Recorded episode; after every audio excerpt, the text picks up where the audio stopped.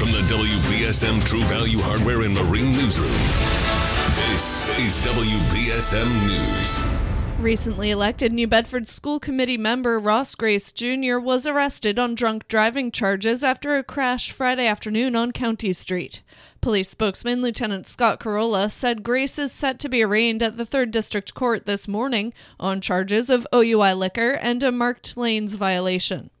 Grace was arrested following the crash, although Carolla did not say where on County Street the crash took place or whether any other vehicles or people were involved.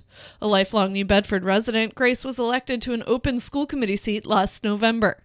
He didn't immediately respond to a request for comment on the incident. Today is primary election day, and New Bedford's election commissioner is coming around to changes in the way people vote in Massachusetts. Manny DeBrito, speaking on W B S M's Town Square Sunday, admitted he was concerned about mail-in voting when it started a couple of years ago.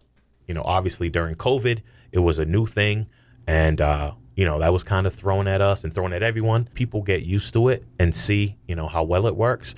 I think it's it's really going to be expanded, and again, we want more people to vote.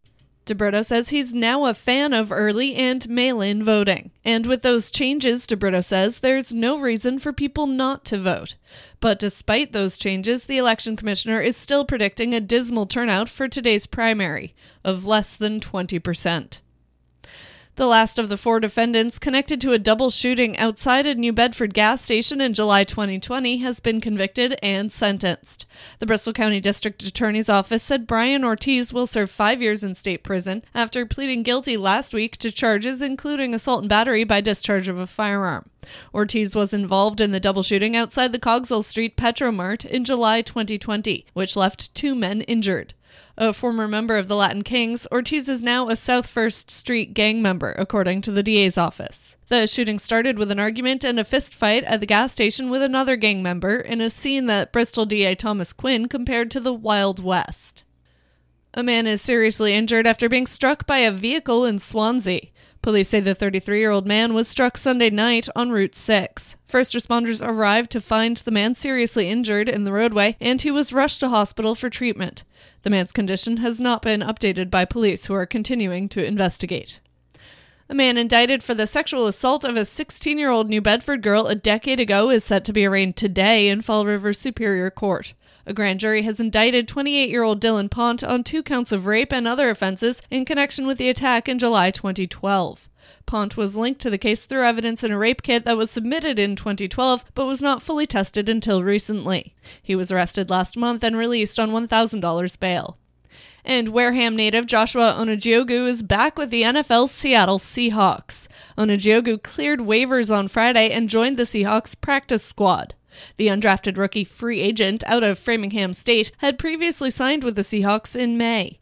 After initially making Seattle's fifty-three-man roster ahead of the N F L-mandated cutdown last week, he was waived hours before the deadline as the Seahawks sought to make room for two new acquisitions. He was brought back to the practice squad on Friday. Onojiogu, a six foot two, two hundred fifty-two pound edge rusher and twenty sixteen Wareham High graduate, appeared in all three preseason games for the Seahawks, recording eight tackles and a sack. In sports, the Red Sox fell to the Tampa Bay Rays in the first of a three-game series at Tropicana Field yesterday, four to three. The loss ended Boston's five-game winning streak. Game two is tonight. Now for your local forecast from A B C six. Steady rain continues to fall across the area today with some heavy downpours at times. A flood watch remains in place through the day today. Temperatures will only be in the mid to upper sixties. Overnight, scattered rain continues with patchy fog. Temperatures in the low sixties by tomorrow morning. Tomorrow stays mostly cloudy with some lingering showers at times. Highs will be in the low seventies. From the A B C six Weather Center, I'm meteorologist Chelsea Priest on New Bedford's News Talk Station, fourteen twenty W B S M. At the moment, it is sixty-three degrees and raining. I'm Kate Robinson for W B S M News. Stay up to date with New Bedford's News Talk Station, fourteen twenty W B S M, and get breaking news alerts and podcasts with the W B S M app.